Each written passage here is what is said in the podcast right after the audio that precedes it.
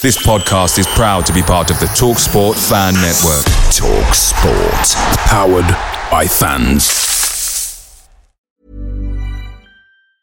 Many of us have those stubborn pounds that seem impossible to lose, no matter how good we eat or how hard we work out. My solution is PlushCare. PlushCare is a leading telehealth provider with doctors who are there for you day and night to partner with you in your weight loss journey. They can prescribe FDA-approved weight loss medications like Wegovy and Zepbound for those who qualify. Plus, they accept most insurance plans. To get started, visit plushcare.com slash weight loss. That's plushcare.com slash weight loss. Hey guys, quick thing. The Talksport Fan Network is proudly supported by McDelivery, bringing you the food you love. McDelivery brings a top tier lineup of food right to your door. No matter the result, you'll always be winning with McDelivery. So the only question left to say is, are you in? Order now on the McDonald's app and you can get reward points delivered too. So the ordering today means some tasty rewards for tomorrow. Only via app at participating restaurants. 18 plus rewards registration required. Points only on menu items. Delivery fee and terms apply. See mcdonalds.com.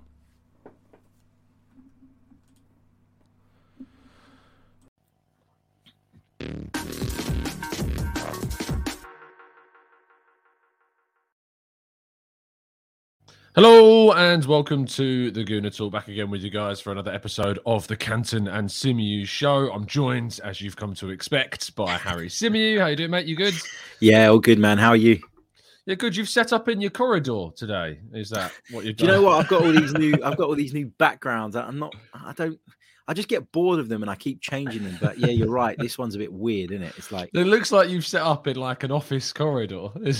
Yeah. I, I thought it was like an office at the end of the corridor, maybe. But yeah, I think oh, I you're see right. what you mean. It, it does look like you're in a hallway. Bit stupid. oh, I love it. I'm loving the uh, the variations in backgrounds. It's great. Um, but no, I hope you're doing good. How's your week been? All right. Yeah, all good, man. Can't complain. Um, been a busy one, sort of leading back up to club football coming back. Um, it's always hard, isn't it, during the international break? Like I feel like stuff sort of takes longer because Yeah. you're kind of looking for stuff to do, and and then what should be a bit of a down week becomes actually a little bit more stressful. So that, Yeah. that's how I found it. What about you? Yeah, yeah, it's been um I hate the international break. There's no other way to really put it. It's just not a nice time um to be a, a club football fan. Uh, and especially when you're writing about club football and you're producing content about club football and you're interested in international football just isn't really there. It's it's really hard. Um but I think that uh, I think there's thankfully in this one there's been quite a lot of stuff. Like the Saliba thing was quite an interesting angle to, to discuss. I mean, we can kick off with that. He obviously he's, he's come up with some comments today. Um, the one day I don't do my 8 a.m. show, so I'm trying to take one day off a weekend now to just you know have a, a, a morning. Got to. Yeah, it was just getting to a point where you know seven days 8 a.m.s. You know you need a day. But uh, yeah, reported this morning that he said they, being Arsenal, are often in contact with my agent and send me messages.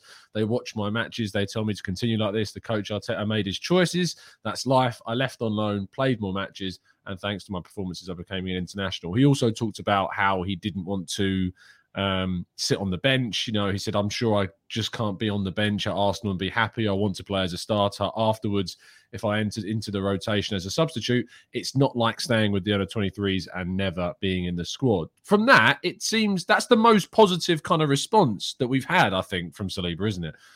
Yeah, for sure. It's it's it's a bit of a weird situation. This, like, I, I feel like, and you and me have agreed on this in the past that sort of the clamor around Saliba has always been Mm. a little bit too much, in my opinion. Like, yes, he's a talented lad, and and yes, he's got a bright future ahead of him if he can continue on the same trajectory. But to put it into context, we haven't seen this guy play a competitive game in an Arsenal shirt.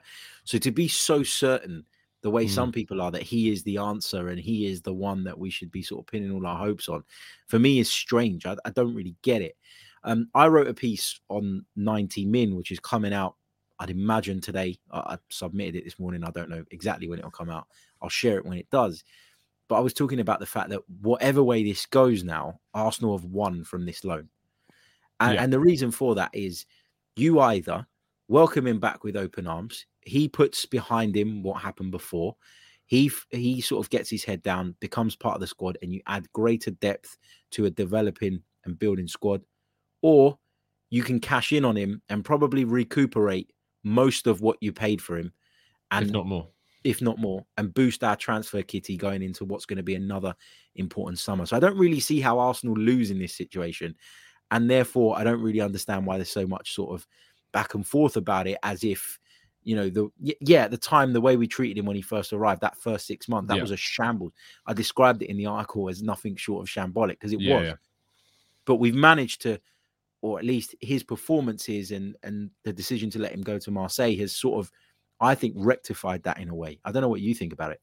Yeah, I think that I think that the the 2020 uh, period was just awful. Like you know that that period there is, and I talked about this on on the judges channel the other day, was just probably the worst handling of a player that I can remember. Um, to be honest, at Arsenal, especially one that you've invested so much money into. Um, and I get that Mikel Arteta wasn't the coach that bought him, or wasn't necessarily the one that wanted him, but you know, he's been able to integrate players that he didn't sign, like Martinelli, and, and seen them flourish. And why that didn't necessarily happen, or the decisions weren't made in the right way with um, with uh, Saliba, I, I can't get my head quite around why. I know that there was issues after the French Cup final, but to, to then follow that up with not sorting out a loan, which seemed like the obvious choice, especially when you see the benefit of hindsight, how beneficial that 18 months away from the club has been for him now. Hmm. It, it just doesn't make much sense. But yeah, you're absolutely spot on. The loan was great. Uh, I have my reservations. I would have rather seen him go to an English team, um, but he wanted to go to France, and it's paid off. And definitely, either he will come back as a player that certainly can fight for a spot, or as someone that you know will move away and will get a very sizable amount of money for him. I I too wrote a piece this week about a comparison statistically with Ben White because kind of there's a lot of obviously those two are the ones that you get brought up because White came in, took his number, 50 million pounds invested, and I feel like a lot of the people that are I don't want to necessarily call it a cult, but there is a cult following behind Saliba, and you know exactly what I'm talking about. Yep.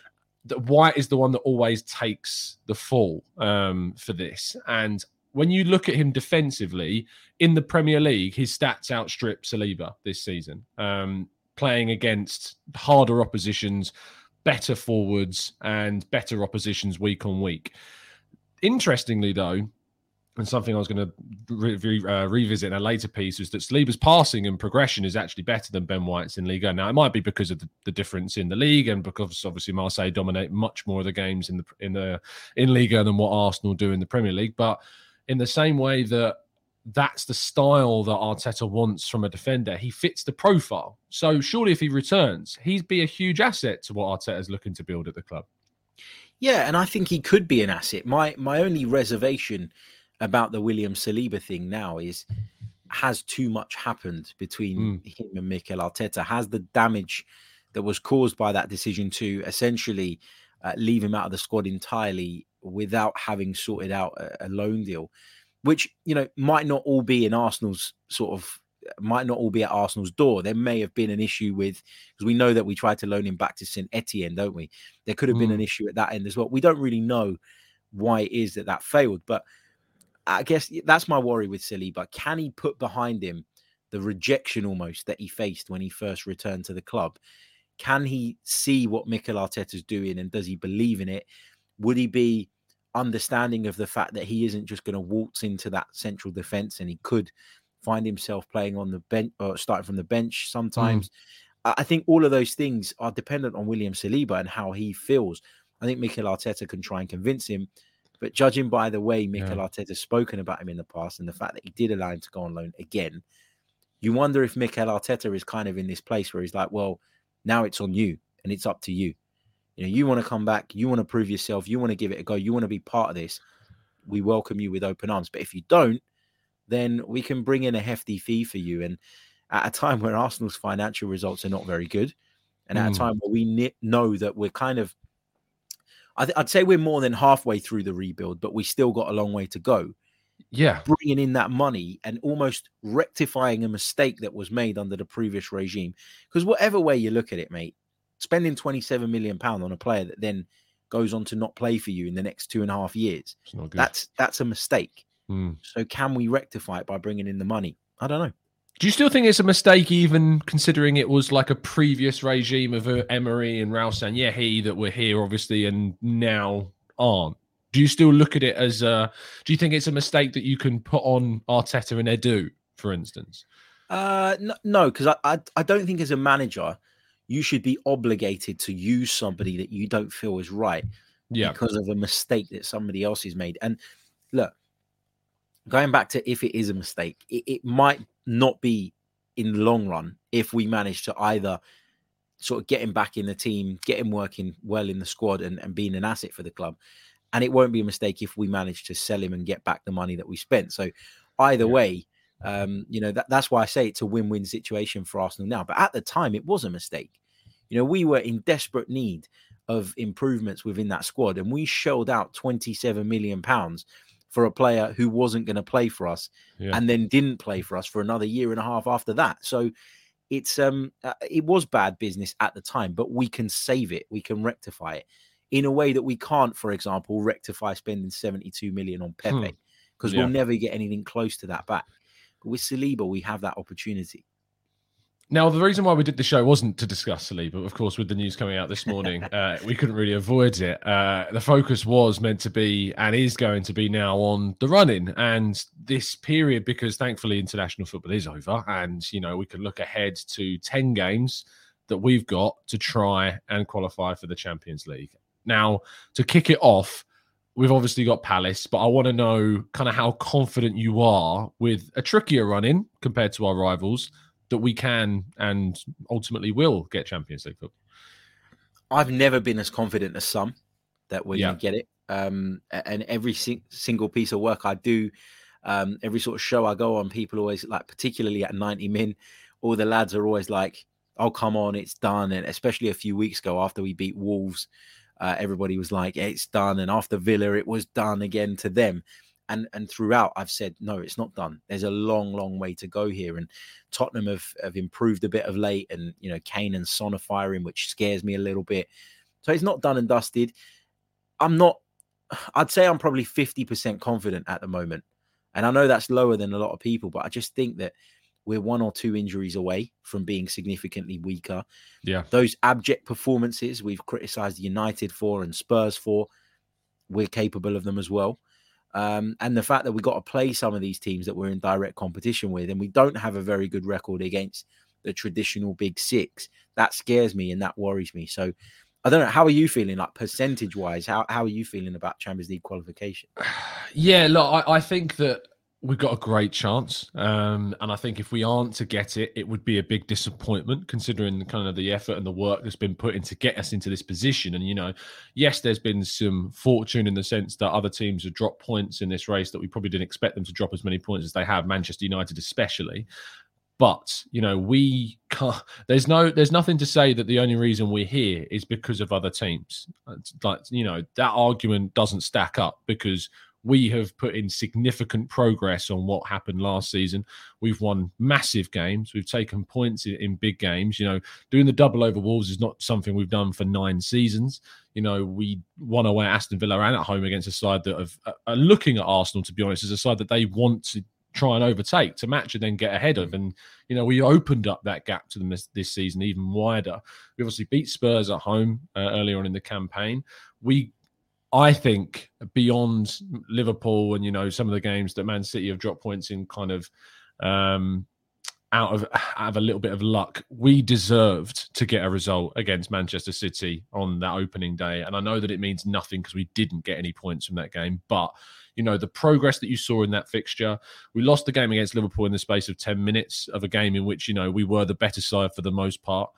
I think there is so much to look at this season of where we progressed and moved forward to, to where we position ourselves now, and the benefits of some of the changes in the recruitment setup and the strategy behind that, the, the, the non-negotiables, the ruthlessness with the squad, the overhaul of players that have been moved on, the decisions that have been taken with players that are huge personalities like a Aubameyang, and we've moved on benefiting from him not being here, whether or not you, you whatever you feel about Aubameyang, you know, Arsenal have been a better team since he's been moved on, and that's just the fact of where we are right now. And if Lacazette gets injured, we'll probably look back with the benefit of hindsight then and maybe talk differently about it. But for now, we are benefiting from him not being here and him not being in the team because our goal tally's gone up since he's left. So there is a lot to be positive about. But yeah, I, I am confident that you know this form will continue. The issue for me, like you say, is is if we do get an injury to a player like Lacazette or to a player like Partey um, or to a player like Saka, uh, any of those three, and you look at and you go, wow, we, we're going to struggle to really replace them because I don't necessarily trust Pepe to come in and give what Saka gives week in, week out. I don't trust Eddie Nketiah or Gabriel Martinelli to, to, be frank in a central role to give us what Lacazette's doing. More so Martinelli to you know lead that line with Smith Rowe and Saka around him, but that's an incredibly young forward line. It's, I think it's an average age of like 2021, so it's mental. Um, and if Partey moves out, we've got Lokonga, but Partey has been probably our best player in 2022. So it's it's going to be very tricky if you lose anyone like that. So it's that depth that should be addressed in the summer, probably.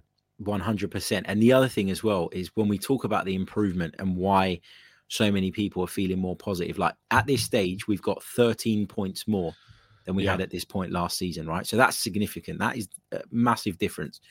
But outside of that, it's for me anyway, the connection that we're feeling with the team, the mm-hmm. buy-in that a lot of us have with this group of players, the confidence we have in them, the likability of the whole group. I feel like there's a connection developing. I, have I've felt it for a while. I think mm. some people needed a bit longer to kind of feel it with Mikel Arteta. I think mm-hmm. that is developing. It's getting better. The atmosphere at the ground is much better than it has been in recent years. In that people are behind the team and with the team in the difficult moments. And I just think that it's the whole package that that kind of highlights Arsenal's progress rather than just, you know, it's easy to go, oh, we've got more points than last season, but yeah. it's deeper than that. It's more than that. And if you're not an Arsenal fan, you probably wouldn't really feel the, the other bits. And so I think that we're the best people to be able, not me and you specifically, but well, Arsenal fans, yeah, yeah. but Arsenal fans specifically are the people that yeah will be able to tell you whether there's been progress or not because a lot of football for me anyway is emotion and if i feel the right emotions that's half the battle and mm. i think that you, that's a really important part of supporting a football club that can be missed if you're looking at it from the outside and to feel engaged and to feel bought into and to feel like we're moving in the right direction in all those different areas is what gives me more confidence than the points tally mm. Yeah, the points tally is at the end of the season, based upon my predictions, very favourable. But that is only based on the most optimistic predictions you've probably ever seen from an Arsenal fan. But it's weird, isn't it? Because you look at those 10 games, you look at Palace, you look at Brighton, you look at Southampton, you'd think we have to get nine points from nine, really. If you know, if we're going for top four, we've got to try and win all those games. You look across the rest of the season, we have to try and win at West Ham. I think that's a really tricky game. We have to beat Manchester United at home. We can't uh, afford to lose against Spurs. Like I would take a draw in that North London derby, to be honest, because it's important we don't allow them to catch up. So it's more important, I think, not to lose that game than more than anything. The Chelsea game, I, I, look at as a bit of a bonus. You know, I'm not expecting a win from that, but if you can get any points from that, that's big. Um, and then you've got the other games against the likes of Leeds and Newcastle uh, and Everton, of course, on the final day. And there's one game I think I'm forgetting. Or maybe I'm not actually. Is that I think that is all ten. Um, and again, those are games that you, you'd hope that we pick up nine points in across those three. So when you're looking at them and you're thinking you've got 10 games, I'm only really looking at two games being Chelsea and Spurs that I think that we'll struggle you know, to get all maximum points from those games. That's probably unfair, maybe on West Ham. I think it will be a battle at West Ham to get all three points. But Manchester United, I just feel like an absolute mess, and I feel like we should get three points against them at home. I, I look at the West Ham away game as a harder fixture than the Man United home game, um, but arguably less important because Man United are, of course, in the race more so than West Ham are. So I think that that pressure and the expectation is for Arsenal to win at least seven of their last 10 games is that a realistic expectation? I don't think we need to win as many as seven. I think if we win six, we'll be in a really, really good position. You got to, you got to remember that we naturally are, are going to kind of sort of panic about this, and we're going to assume that there is far less margin for error than there is. I mean, I don't mm. expect Man United to go and win their next, you know, eight, nine games in this on the bounce. If they do, then they'll deserve to finish in the top four. But yeah, it's we have to. This is why we have to take this week by week, and it's why I'm trying not to get too caught up in the whole. Well, if we win X amount of games, because yeah, for example, we play Crystal Palace on Monday night, and we're looking at that now as a must-win game. Now, I don't want to say that it isn't, and I don't want to say that I'll be happy with anything less than three points. But if Spurs and United were to drop points before that, I don't think they will, but if they did, or one of them did, the, the level of pressure on that game is relieved ever so slightly. And Yeah. so I know people say focus on your own job, don't worry about what other people are doing. Well, no, that's not the way it works because as long as you stay on top of those teams Yeah, going yeah. forward, if Man United and Spurs both win, we need to win. Simple as that because we're in the driving seat. If they don't, then we should still be aiming to win, but there is a little bit of margin for error that I think we're going to need if we're going to get over the line in this. So I, I'm that's why I want to take it week after week and see how it goes. There will be weeks where we have the advantage. Uh, you know, Tottenham and United, I think both have to go to Liverpool. That's a weekend that we got to capitalize on. Mhm. Um, equally, that we go away to Chelsea, which is a game they'll feel that they can take advantage of. It's our game in hand, but it's a game they'd expect Yeah, us yeah. to drop points. It's it, it's it's going to go back and forth a lot between now and the end of the season for me. The the North London derby, whilst yet to officially be rearranged, is the rumor is it's going to be reset for a third game before the end of the season. So between our games against Leeds and Newcastle, Spurs then would have to play Liverpool the weekend before, before them playing uh, Burnley at home. Um, I think that favours us more than it does them, because obviously they'll be coming off the back of that Liverpool game. And with three games left of the season, you know, with nine points still to play, there's an argument that you know we could have opened up, say, a gap by that point. You'd hope maybe, and that the pressure will certainly be more so on them than it will us by that point. Yeah, I think uh, although nobody wants to have such a big pressure game, uh, Mm. sort of sandwiched in between fixtures at the business end of the season, when we all know that our squad is quite thin uh, and all of that stuff, I would say that there is an, a chance. I'm not saying it's going to happen, but there is a chance that we can, if we continue on the right trajectory and we continue on the right path, and they drop some points, that it could become a non-event for us. In that Mm. we could lose it and still have enough in the tank to get over the line. So being at the end of the season, it gives us time, doesn't it, to to kind of consolidate our place or at least sort of increase our chances of making it. So yeah, I'd rather sort of be in our position than theirs for sure. It, it, was always going to happen though, wasn't it, Tom? They were always going to hold that game back until uh, a later point in the season to brand it as the big Champions League blockbuster and plaster it all over Sky for weeks building up to it. Always going to happen. It's just football, though. We've got to live with it.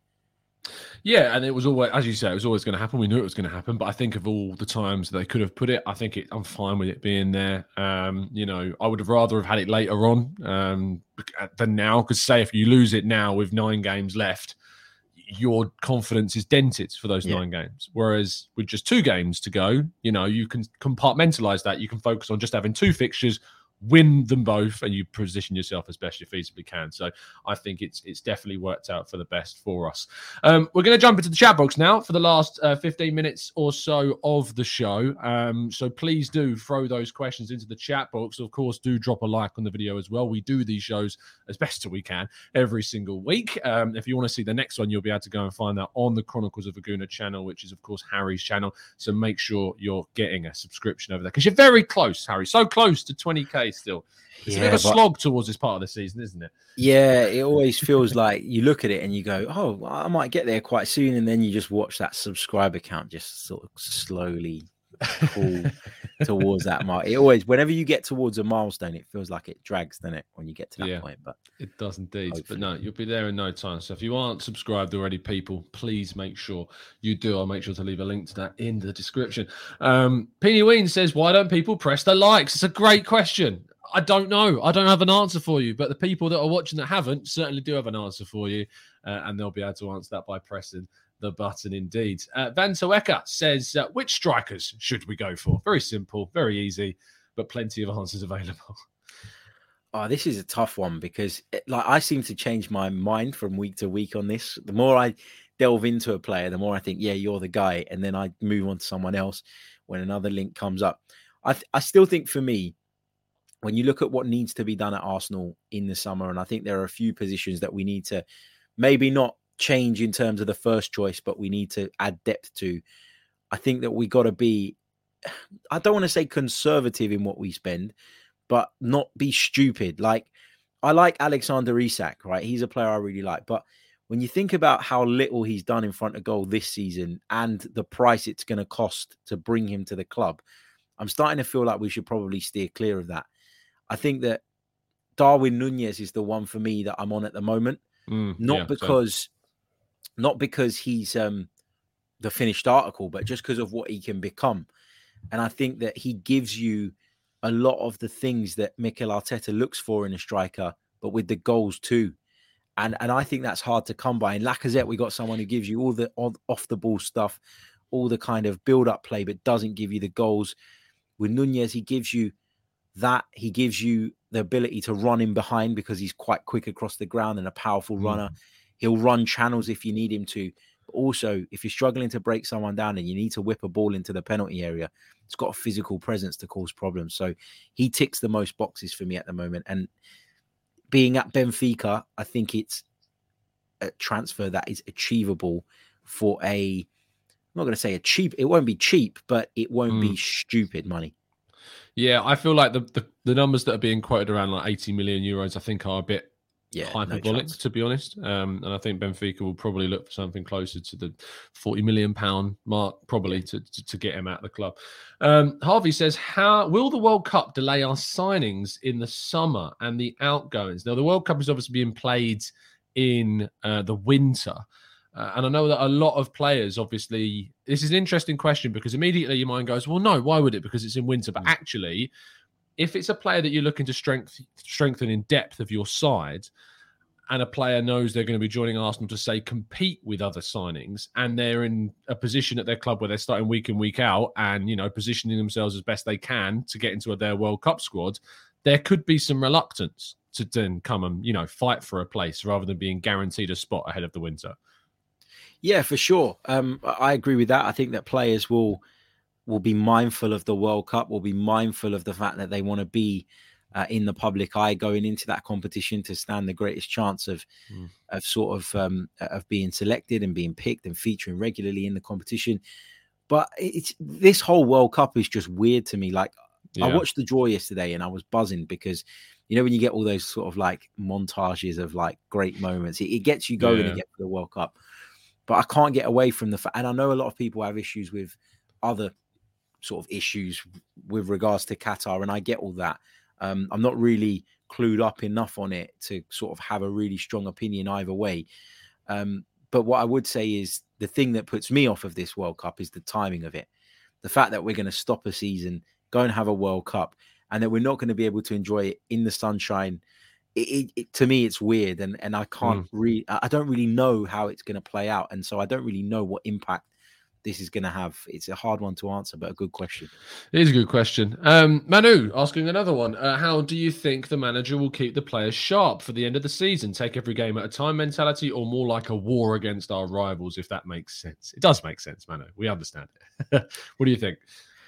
Uh, I, I I think you got just you got to focus on every game at a time.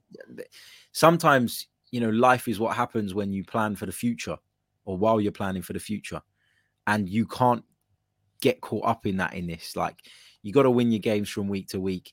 You look around and you see what's going on elsewhere, and that might impact how you then sort of go forward. But you can't look beyond the next seven days at this moment in time. I really don't believe there's any other way to do it right now. So um, yeah, the war. I think this squad have got that mentality anyway. Yeah, yeah.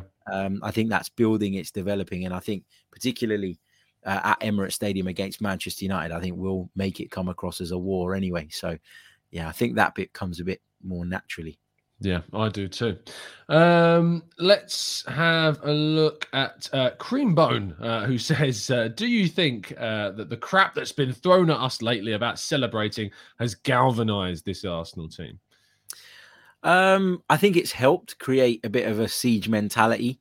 Um, it's one of those where, like, I think that fan bases and, and clubs are united and at their strongest when they feel like everybody's against them, and it does feel like that with Mm. this whole celebration police thing. We've seen other clubs do more. We saw Liverpool go and and cheer a two-two draw against West Brom in front of the Kop end, like, and I correct me if I'm wrong, but I don't remember there being that much talk about it at that point. So it, it, it does it is starting to feel like that again but that's a good sign because the last time i felt like that was when we were successful So Yeah. to be in that position again, I think is a positive, and I think it's um, yeah, I think it does galvanize the team. a bit. What about you, Tom?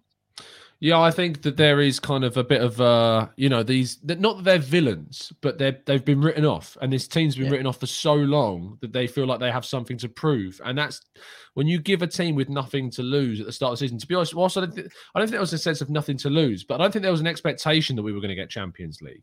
So in that sense, if we were to get it at the start of the season, or get it, as I say, at the end of the season, you know, it will be such a huge plus and such a big kind of middle finger to all the doubters that that really did look at Arsenal as a side. I mean, you look even Gary Neville now is talking so derogatory about Arsenal. It's ridiculous, and that people want to write us off, and people are still talking Oh, Man I've United about being the so favourites. Oh no, I used to really like him as a pundit. To be honest, not not. I don't. I can put my rivalries aside when I listen to someone talk about football. To be honest, when they're talking things in a neutral perspective, and he used to actually be quite Mm. complimentary about Arsenal. And he used to say stuff like, you know, if it isn't Man United, I'd rather it was Arsenal. Um, kind of getting there. And whilst that doesn't sway me to like him anymore, his analysis used to be quite good, but it just seems of late lazy, really lazy It's journalism. um with him and and listen, as a player, I despised him. I really did. Um, I, I grew up at the heat of the Manchester United Arsenal era. I despised him, and then as a pundit, I sort of started to gain respect for him because I thought a lot of what he spoke was sense.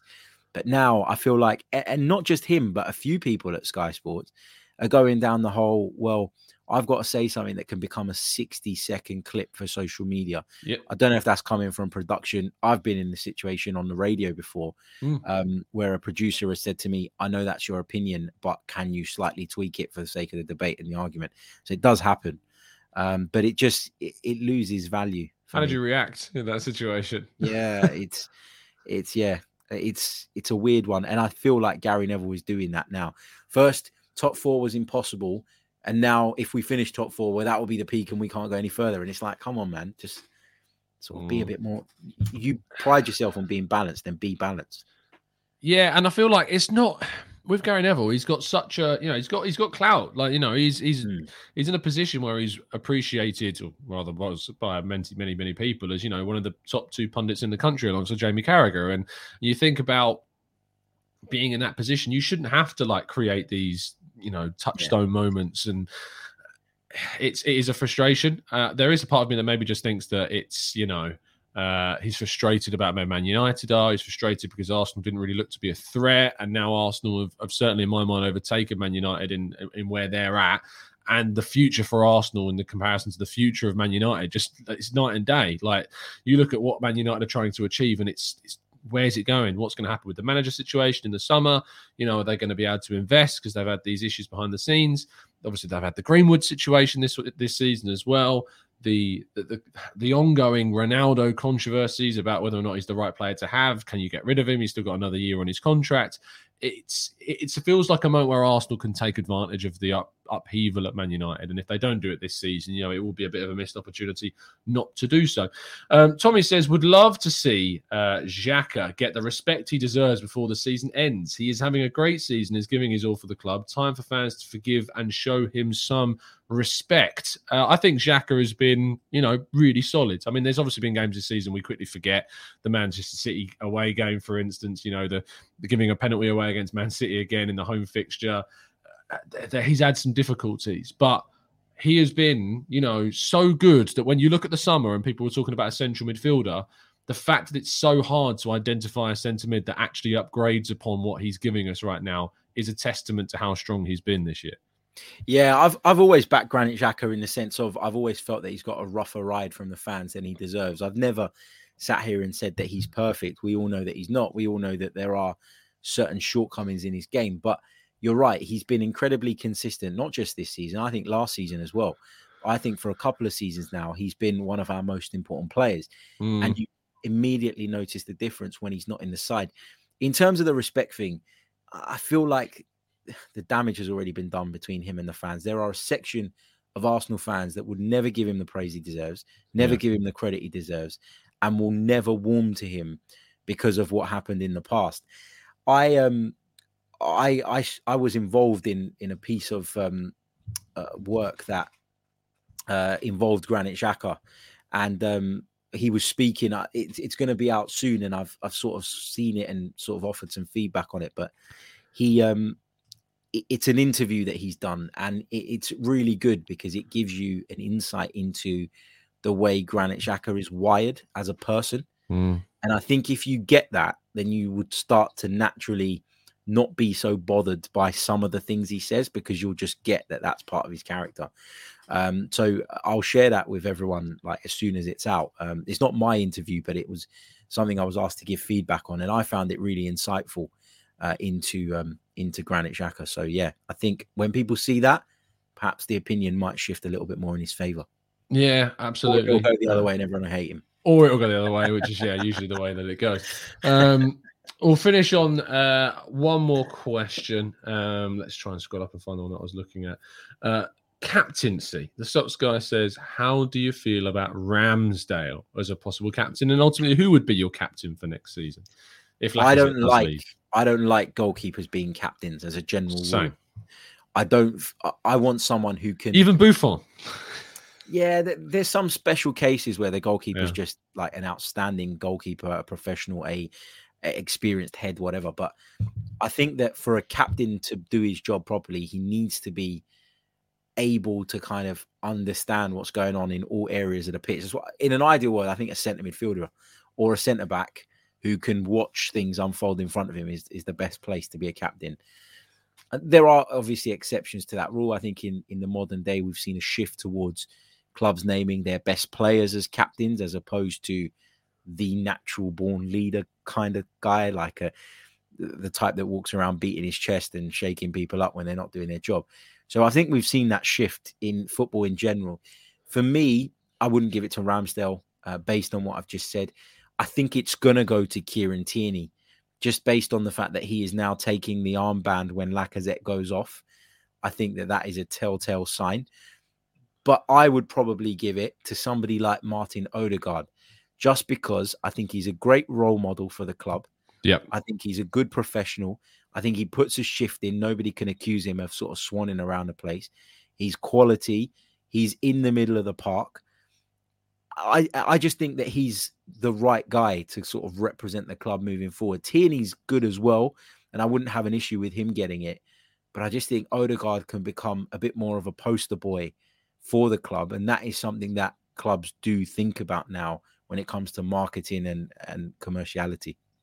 Yeah, absolutely. And I agree. I think that Odegaard would be my number one pick. I think that I like someone being in the middle of the field as well. Um, I know that Kieran Tierney is another strong candidate for a lot of people, and you can see the reasons why. I just think that maybe him being slightly on far left, the influence on the rest of the team, is it going to be a strong? And he's not that vocal, actually. Like people, you think of him stereotypically, he's not that vocal. Um, he really isn't. He's not someone who screams and shouts at players all game. There are instances where he does throughout the uh, throughout the game, but he's not a consistent kind of you know shouter. Whereas Odegaard really is. And you, if you go to the games, and you can hear Odegaard constantly talking to his teammates, constantly speaking.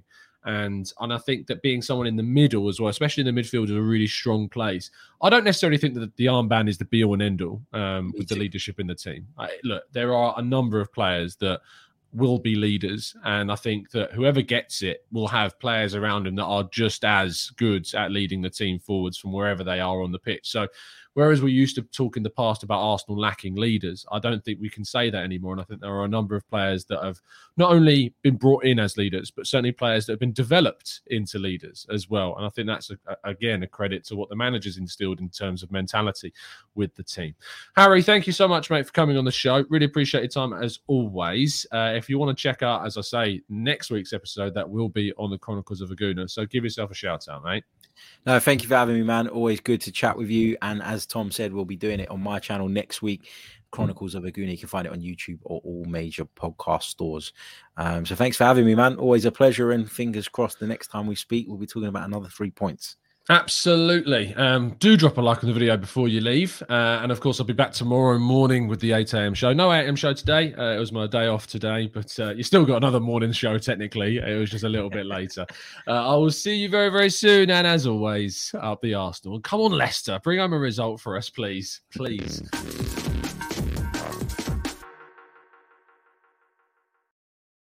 It's the 90 plus minute. All your mates around, and you've got a McNuggets share box ready to go, and you know a late winner's coming. Your mate's already got booked for a double dipping, and you steal the last nugget, snatching all three points. Perfection. Order now on the McDonald's app for your McDelivery. You in? At participating restaurants 18 plus, serving times, delivery fee and terms apply. See McDonald's.com. This podcast is proud to be part of the TalkSport Fan Network. Talk Sport. Powered by fans.